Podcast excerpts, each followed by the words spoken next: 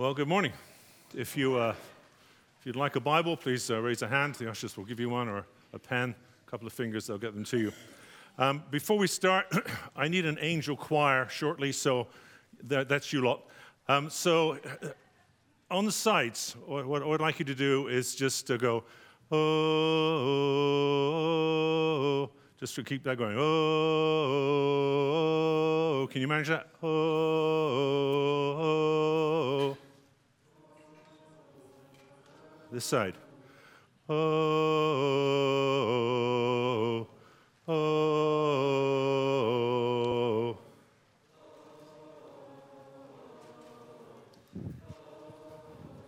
Keep it going. This side. Oh, oh. oh.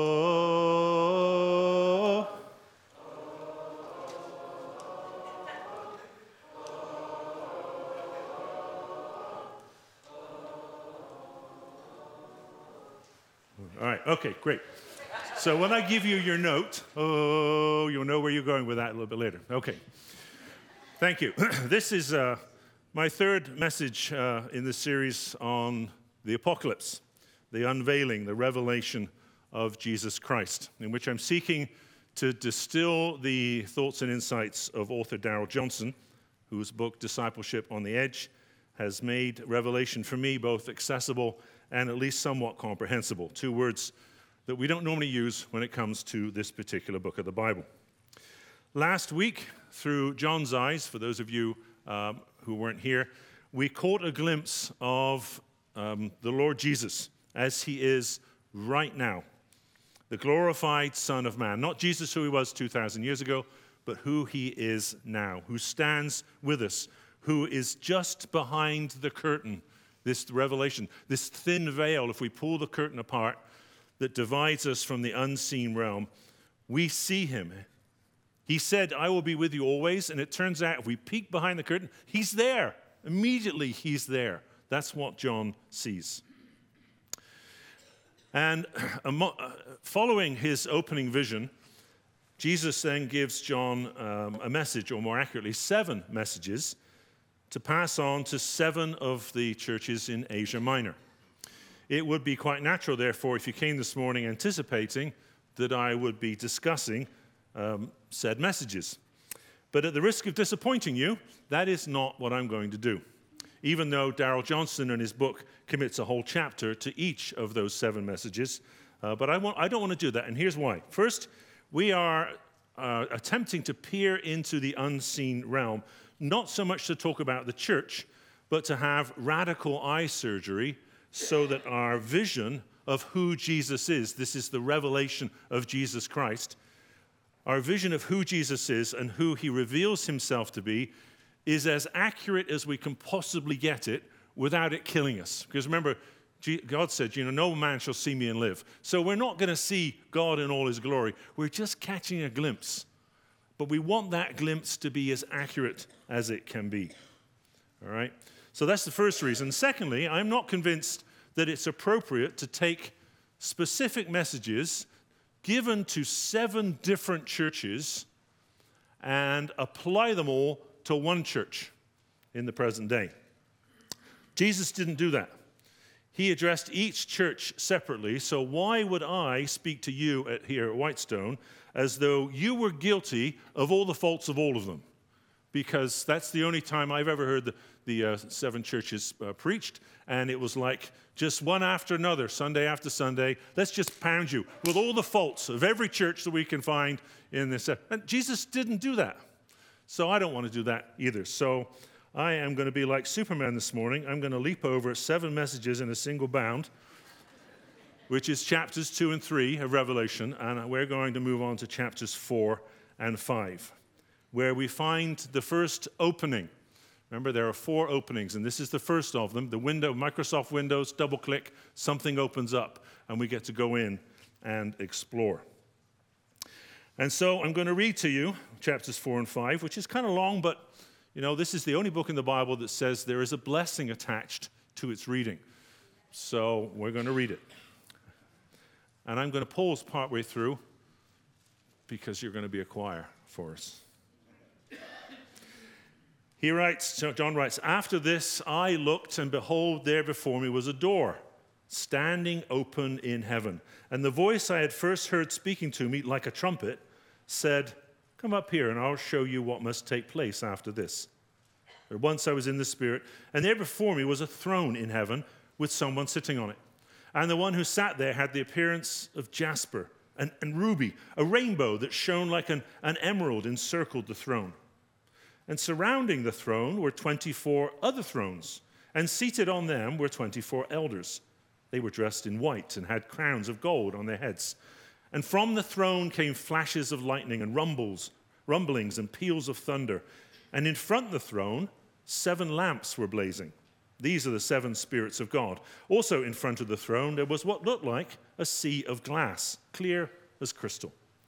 In the center, around the throne, were four living creatures, and they were covered with eyes in front and behind. The first living creature was like a lion, and the second was like an ox, the third had the face like a man, the fourth was like a flying eagle. Each of the four living creatures had six wings and was covered with eyes all around, even under its wings. Day and night they never stop saying, Holy, holy, holy is the Lord God Almighty, who was and is and is to come. And whenever the living creatures give glory, honor, and thanks to him who sits on the throne, who lives forever and ever, the 24 elders fall down before him who sits on the throne and worship him who lives forever and ever. They lay their crowns before the throne and say, You are worthy, our Lord and God, to receive glory and honor and power. For you created all things, and by your will they were created and have their being. Then I saw in the right hand of him who sat on the throne a scroll with writing on both sides and sealed with seven seals.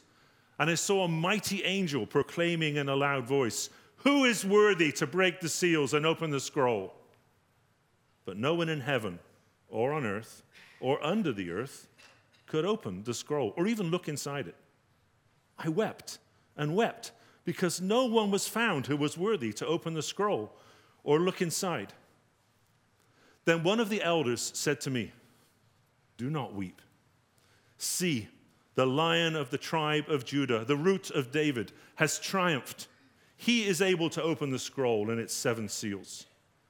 Then I saw a lamb, looking as if it had been slain, standing at the center of the throne, encircled by the four living creatures and the elders. And the Lamb had seven horns and seven eyes, which are the seven spirits of God sent out into all the earth. And he went and he took the scroll from the right hand of him who sat on the throne. And when he had taken it, the four living creatures and the 24 elders fell down before the Lamb. Each one had a harp, and they were holding golden bowls full of incense, which are the prayers of God's people. And they sang a new song. Oh, oh, oh,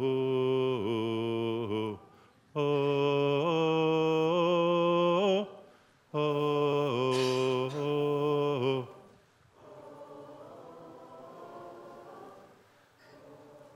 Keep it going. They sang a new song, saying, You are worthy to take the scroll and to open its seals, because you were slain and with your blood you purchased for God's persons from every tribe and language and people and nation. You have been made, you have made them to be a kingdom and priests to serve our God, and they will reign on the earth. Oh, oh. Then I looked and I heard the voice of many angels, numbering thousands upon thousands, 10,000 times 10,000. They encircled the throne and the living creatures and the elders. And in a loud voice, they were saying, Worthy is the Lamb who was slain to receive power and wealth and wisdom and strength and honor and glory and praise.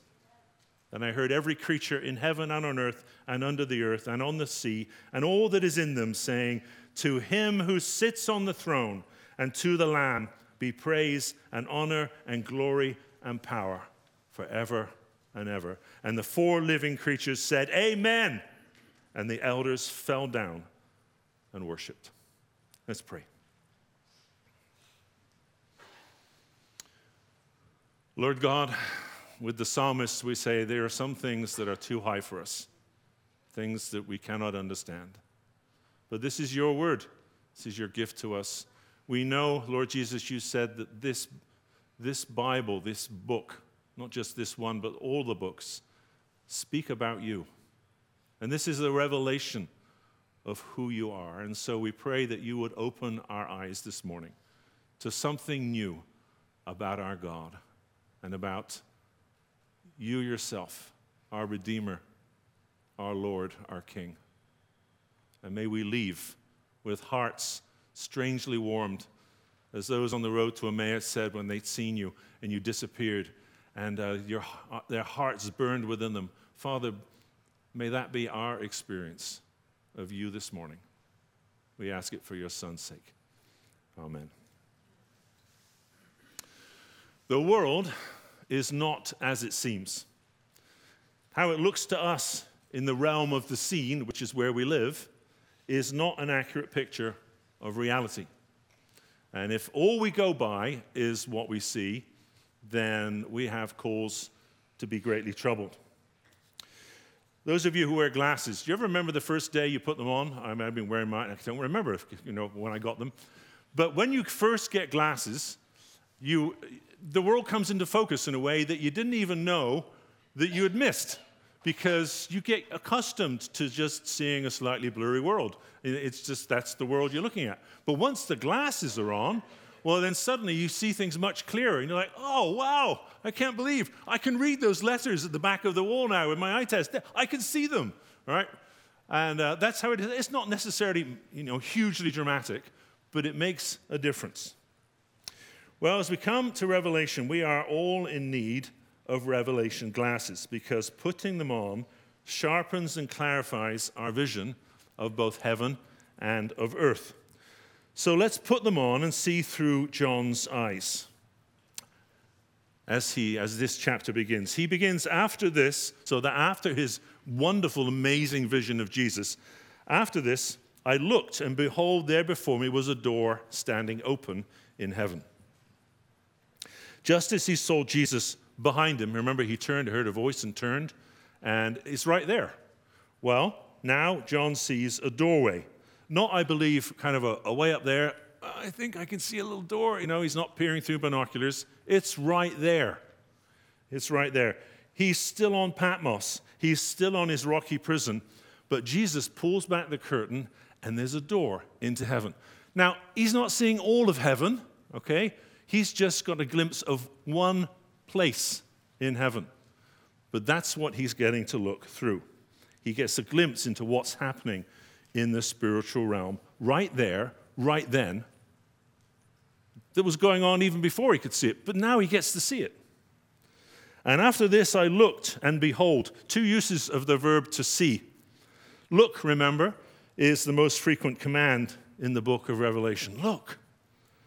Followed by the second most frequent command, fear not. Because when we look, well, then we don't need to be afraid. Not just of what we're seeing, but we don't need to be afraid in the seen realm either, because of what we see in the unseen realm. And through this open door, John sees what turns out to be the most dominant image in Revelation. He sees a throne. So, never mind whatever else is going on in heaven. Uh, my wife and I watched uh, Heaven is for Real over the last couple of days. And this little four year old kid gets to wander around in heaven. So he sees all kinds of things. John just gets to see a throne, he gets to see a throne room. Look, a throne. And the throne is mentioned 47 times through the book of Revelation. Now, if, this just leaves us, oh, big deal, you know, unfazed, as it really does, that's because we don't really get a, a grasp of what John is actually seeing. He's not seeing, you know, green fields and children playing and flowers and all this. No, no. He is getting a doorway and getting a peek into the very center of the universe, the control center of the universe, the ultimate seat of power and authority, the throne room of the Lord God Almighty Himself. That's what he gets to peek into. All right? Now, without our revelation glasses, it would be easy to convince ourselves that there is no control center in the universe. I mean, watch the news. We're drowning in chaos and destruction, mass shootings and wars and terrorist attacks and tornadoes and corruption and lies and injustice and tragedy and misery. That's all we see in the seen realm. But if we put our glasses on, well, look, there's a throne. There is a throne, and it's not out there, it's right here. It's right behind the curtain. Just as Jesus was, there is a throne. And uh, praise God, it's occupied. And the throne is here in Dousman or Oconomowoc and Pewaukee. Before me was a throne in heaven with someone sitting on it. And the one who sat there had the appearance of jasper and ruby and a rainbow that shone like an emerald encircled the throne. And we're back to John wrestling with words to try and describe what he's seeing. All right? The one on the throne is like, has the appearance of jasper, ruby, rainbows, and emeralds. You know, rainbows don't look like emeralds. He's just whoa, trying to figure it out, what he's seeing. But, uh, you know, what a shock. God is dazzling beyond his ability to describe him. He's pulsing with light and life, glory and power. And from the throne, it says, came flashes of lightning and rumblings and peals of thunder. This is language that has been used and been around God for a long time. You can trace it all the way back to Mount Sinai, where Moses was called to go up and meet with God in Exodus 19. There we read, There was thunder and lightning, and a thick cloud, and a very loud trumpet. And the mountain was all in smoke because the Lord descended upon it in fire. And the whole mountain quaked violently. God's presence is a force of nature, all right? Such imagery should make us sit up straight, maybe put our crash helmets on, because we are in the presence right now, right behind the curtain of the Lord God Almighty Himself. He is terrifyingly awesome. He is a consuming fire. This is the one we're talking about. This is the one we gather every week to worship. He's right there. And what John gives us a glimpse of, and remember, this is just a glimpse because he couldn't see fully God and live. It just, uh, it's amazing. This is the one, despite being not being somebody to trifle with, he invites us tenderly into his presence, into this consuming fire, this lightning, this earthquake. He's inviting us into his presence at the same time. John continues In front of the throne, seven lamps were blazing. These are the seven spirits of God. Seven, remember, is the number of completeness. It's a way of saying that God, who is spirit, is there in all his manifold completeness. God is fully there on the throne.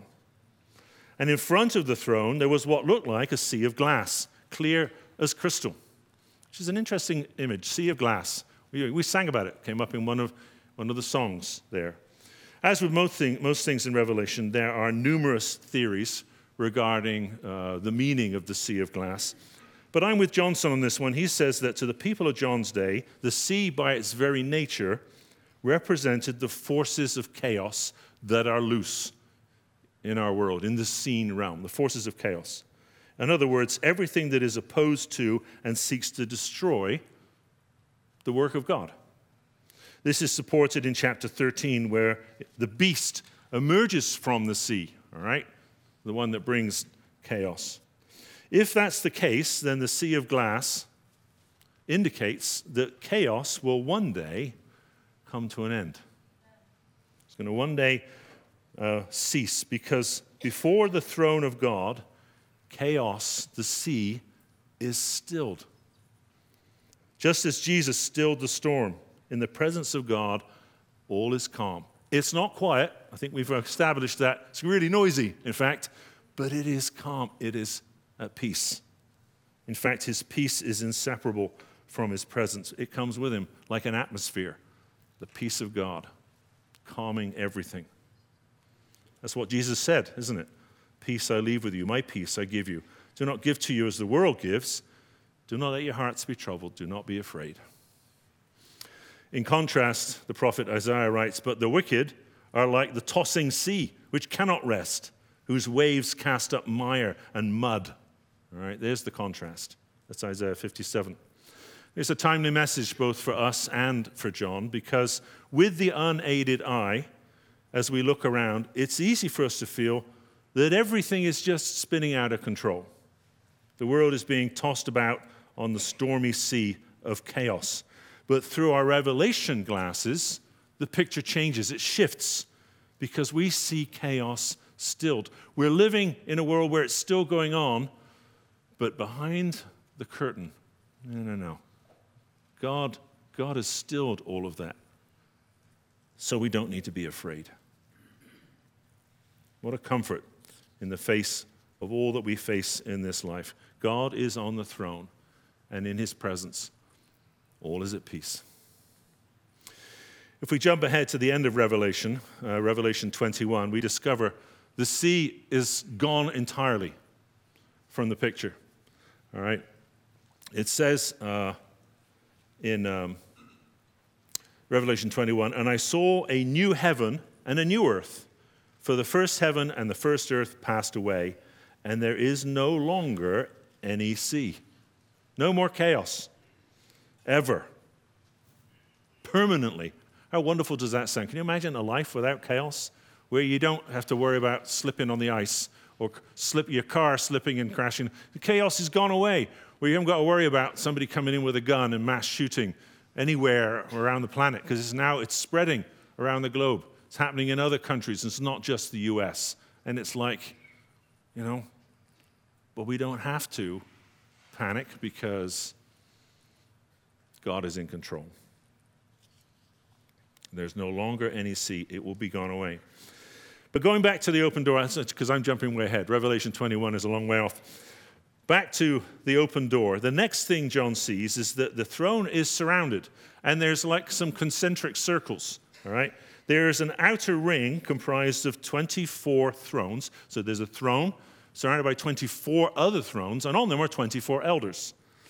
Um, and they're dressed in white and had crowns of gold on their heads. And in the center around the throne were four living creatures, and they were covered with eyes in front and behind. So you've got these two rings. You've got four creatures around the throne, and outside of that, 24 thrones with elders on them. Well, who or what are these elders and creatures? And the short answer is we have no idea. All right? We don't know for sure. But the fact there are 24 in the outer ring most likely means they represent the 12 tribes of Israel and the 12 apostles, which makes them a symbolic representation of all God's people throughout all the ages. If that's what the 24 elders represent, and we don't really know if it is, but if it is, the four living creatures who are covered in eyes are a much greater mystery, all right? All we're told is one is like, there's that word again, is like a lion, one is like an ox, one is like a man, and one is like a flying eagle. They remain a complete enigma. Uh, but the suggestion that uh, resonates most with me is that they, they represent the whole of God's creation. And the, uh, some evidence for that would be what is said next. Because it says, You are worthy, there, you know, the, the elders are saying, You are worthy, our Lord and our God, to receive glory and honor and power, for you created all things and by your will they were created and have their being. Do they represent all of creation? Maybe. You know, uh, I, I, did look up some pictures of you know somebody trying to depict creatures covered in eyes, but they were so freaky. I decided, know we don't need to look at that. It's just, just weird. All right. And remember, this is just John using words to try and describe something that is pretty much indescribable. Six wings, looks like an eagle, looks like a man, but you know, covered in eyes you know. In the end, who or what they are is secondary to what they're doing. And what they are doing is worshiping the one on the throne, the one who sits there. Day and night, it says, the living creatures never stop saying, Holy, holy, holy is the Lord God Almighty, who was and is and who is to come. What does that tell us? It tells us that when we came to church this morning, when we gathered to worship, we stepped into a service that was already in progress in the spiritual realm. If we'd pull back the curtain, you know, it didn't start when the band came up, it doesn't end when you get in the car and drive home. The worship is going on day and night, but we just get to step into a service already in progress in the spiritual realm. We get to join in with these elders and these living creatures, worshiping the one on the throne.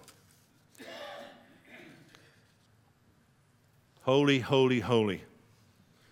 Most, uh, one of the most reliable indicators, I think, that we are wearing our revelation glasses is that, and our vision is somewhat clear, is that we are a worshiping people. People who worship with lips and hearts, minds and bodies, the people who have surrendered everything to the one who sits on that throne. In other words, a people who are seeking to love God with all their heart, soul, strength, and mind. That's what we do. That's why we worship. And that thought bumps us up against the end of chapter 4. And as chapter 5 begins, John continues to peer through the door, and it's like the camera zooms in, all right? I don't know how he can see through all the lightning and the, flashes and the, and the jasper and the ruby and the emerald. I don't know how he can see through all that, but it's like it zooms in because it says, And I saw in the right hand of him who sat on the throne a scroll with writing on both sides and sealed with seven seals. It is completely sealed. Remember, seven, number of completeness. We read that and we, we immediately want to know okay, what's written? What's written on that scroll? All right? What does it say? It's written on both sides, you know, and it's, it's been rolled up and it's sealed, seriously sealed. What, is that about? What could, what could be so important that God is holding it in his right hand? Of course, this is imagery too, because God doesn't have hands. It's all imagery, all right? But that's what he sees. And we're going to find out in the coming chapters what that scroll says. But spoiler alert, what it contains is the complete account of all that God has planned for rectifying all that is wrong in creation and the world and the final establishment of his kingdom. That's what it contains. In other words, it's God's plan for the ages. He has his plan in his hand, a plan that by necessity will involve judgment and destruction against all that has caused all that is wrong in the world. What do we expect him to do? No, no. There, there will, a judgment will come on all that is wrong, on all that has worked and opposed God and his kingdom. That's what's in the scroll. But we'll get to that some other day. The existence of the scroll underscores the fact that, you know, uh, despite the apparent unchecked chaos, God is in control because he has a plan. He has a plan. He's always had a plan, and it's held in his right hand. In verse 2 of chapter 5, I saw a mighty angel proclaiming in a loud voice, Who is worthy to break the seals and open the scroll? Who indeed? Who could open up the plan of history, bring history to its conclusion? Who is worthy to reveal God's plans and execute that plan on the world stage? And the answer is no one. No one. Verse 3 But no one in heaven or on earth or under the earth could open the scroll or even look inside it. The human race can do some remarkable things. If you go out at night and look up at the moon, people have walked on that thing. That just is mind blowing. All right? And they've come back and lived to tell the tale. We are talking about maybe sending people to Mars right now. Human beings are able to create electronic circuitry at a molecular level molecule to molecule. We are able to grow, and don't ask me how this is possible. You know, we, we talk about, oh, yes, it's, uh, you know, OLED screens. That's organic LED. We can grow something that creates light. That's just amazing, right? We uh, can write soul stirring poems and music, music that just moves the heart, can bring us to tears. We can produce magical movies, but in spite of the amazing array of human ability, not a single person throughout all history is found worthy to break the seals and open the scroll. As the apostle wrote to the Romans, no one is righteous, not even one. Now, I don't know why, but the fact that no one is found, and that this is declared, no one is found, the elders telling him this, hits John really hard. Uh, and he starts to cry. He says, I wept. He repeats himself, I wept, and I wept because no one was found who was worthy to open the scroll or look inside. And right here, says Darrell Johnson, we come to the very heart of the Christian vision of reality. What happens next? So we need to take a breath and we need to let this next part sink in as to really what John sees. While John weeps, his attention is momentarily drawn away from the throne because one of the 24 elders, one of the elders, uh, turns to him and says, One of the elders said to me, Do not weep. Do not weep. Look. And then he uses two messianic titles from the Old Testament the lion of the tribe of Judah, the root of David, has triumphed. The lion has triumphed. He is able to open the scroll and its seven seals. So this elder has John's attention for a moment. And then John turns his gaze back to the throne. And are you ready? Because what happens next is the most critical element in this vision. What happens next changes the way we see everything on earth. He turns his gaze back to the throne, expecting to see what? A lion that's triumphed. He's expecting to see a lion. What does he see? He sees, uh, I saw a lamb looking as if it had been slain, standing at the center of the throne, encircled by the four living creatures and the elders. That's what he sees. Wait, we're like, what? I, th- I, thought, I thought God was on the throne. How is this, this? Where's the lion going? Why is there a lamb looking like if it's been slain on the throne, encircled by these creatures and these elders? As one New Testament scholar put it, this is perhaps the most mind wrenching rebirth of images in literature. The slot in the system reserved for the lion has been filled by the Lamb of God. The lion has triumphed, and then I saw a lamb. And the word actually means little lamb, as in Mary had a little lamb. Looking as if it had been slain, slaughtered would be a better translation.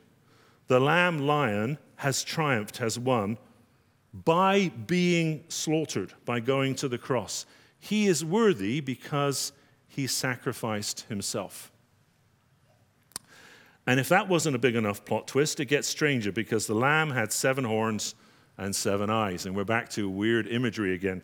But eyes represent wisdom, horns represent strength, seven is the number of completeness. This little lamb is in possession of complete and absolute unqualified wisdom and power.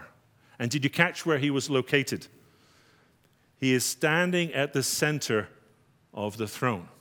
We're like, well, wait a minute. I thought God was on the throne. Well, he is. Well, then how can the Lamb be on the throne? Well, because we're not looking into the visible realm. It would be impossible if I'm sitting on a chair for something else to be on the chair you know, at the same time, because I'm on the chair. But we're dealing with the spiritual realm. And what John is seeing, because God is spirit, this is the, there's God is, he hasn't moved. He is still on the throne, but in the center of God on the throne, there is a lamb who looks like it's been slain. All right? That's what he sees.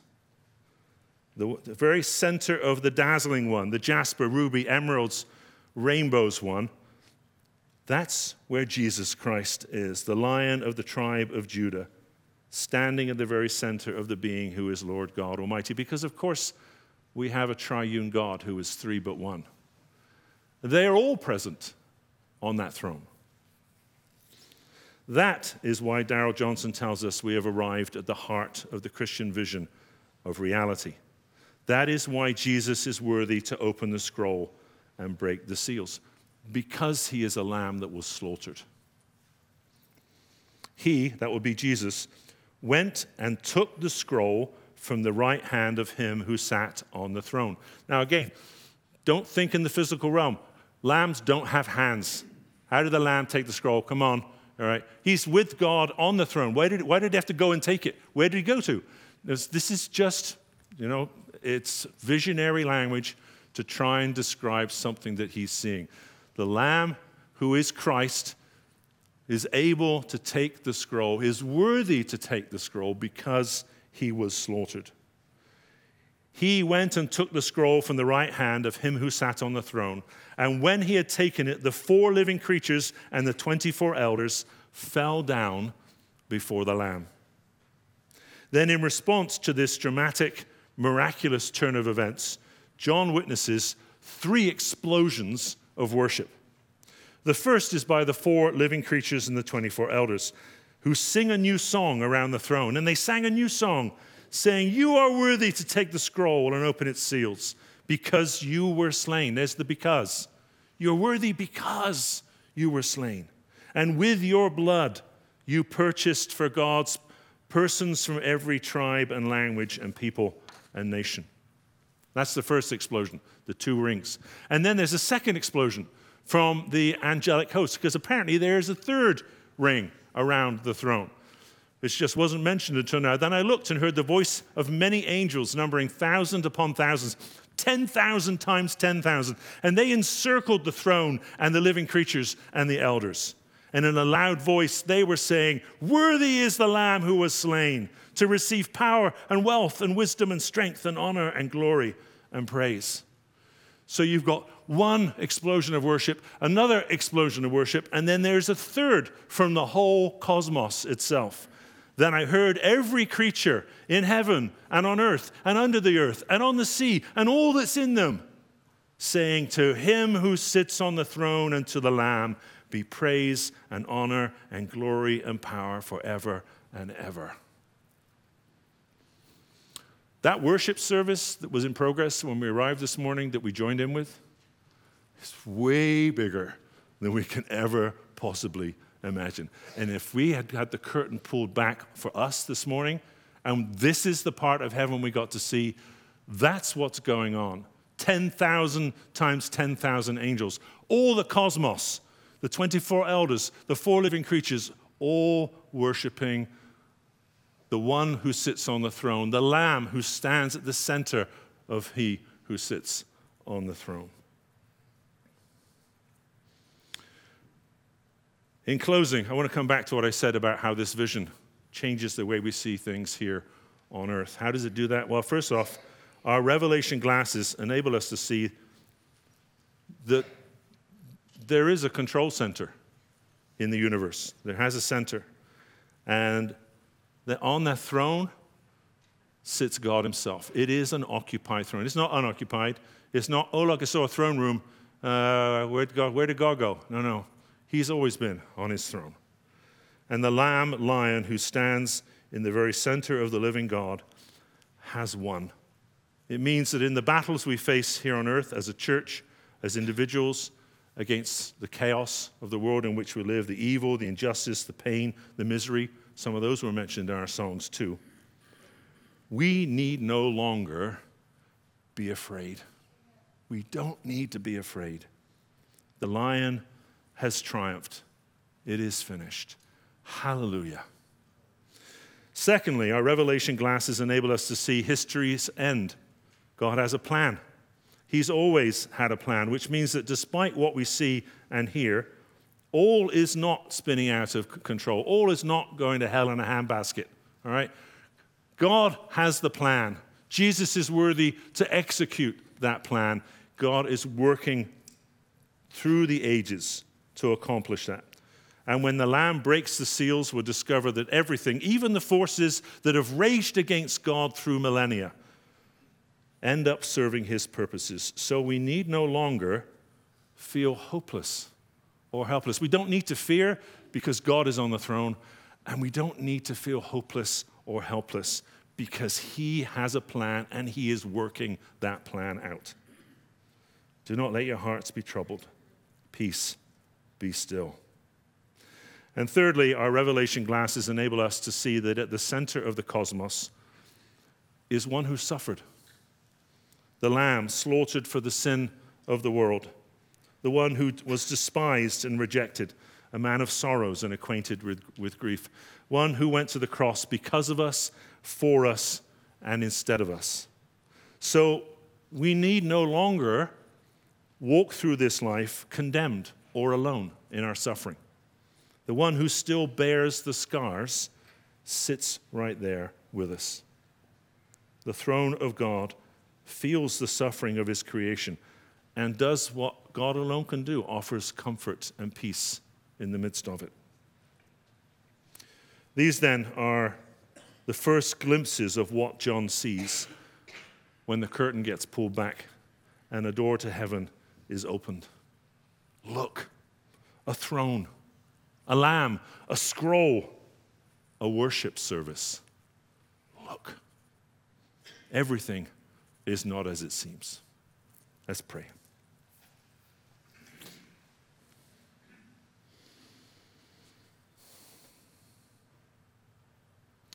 Father, we are all too familiar with what your word tells us to walk by faith and not by sight. But so often, sight is overwhelming. So often, we are, uh, our actions, our behavior, our thinking is dominated by the things that we see, the things that happen to us, the experiences we go through. But thank you that in this final book of your word, you pull back the curtain and open a door just a little, and we catch a glimpse of something, of another reality that with our revelation glasses on changes everything. So we need no longer be afraid for our life what can they do? Just take our life, is what we read in your word. That's the, the, very worst anything can do. They can take our life. But it doesn't end, it goes on forever. We need no longer feel hopeless or helpless because you have a plan. Even when life seems to be at its most chaotic for us, you still have a plan. And you are working towards fulfilling that plan through the ages. And in, our, in the midst of our suffering, you stand with us because you feel it with us. You've suffered there with us. And so you can bring comfort and peace. When there should be no comfort and peace, still you're able to bring it. Thank you. Thank you, God, for the glasses that enables us to see a glimpse of all that you have prepared.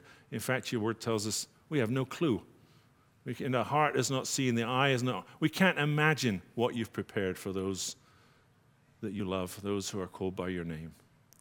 And so, to the extent that it's possible, may we leave here today conscious of the, of the presence that goes with us, the worship service that continues, and the life that awaits that can strengthen us to live fully for the Lamb in the here and now, in the scene.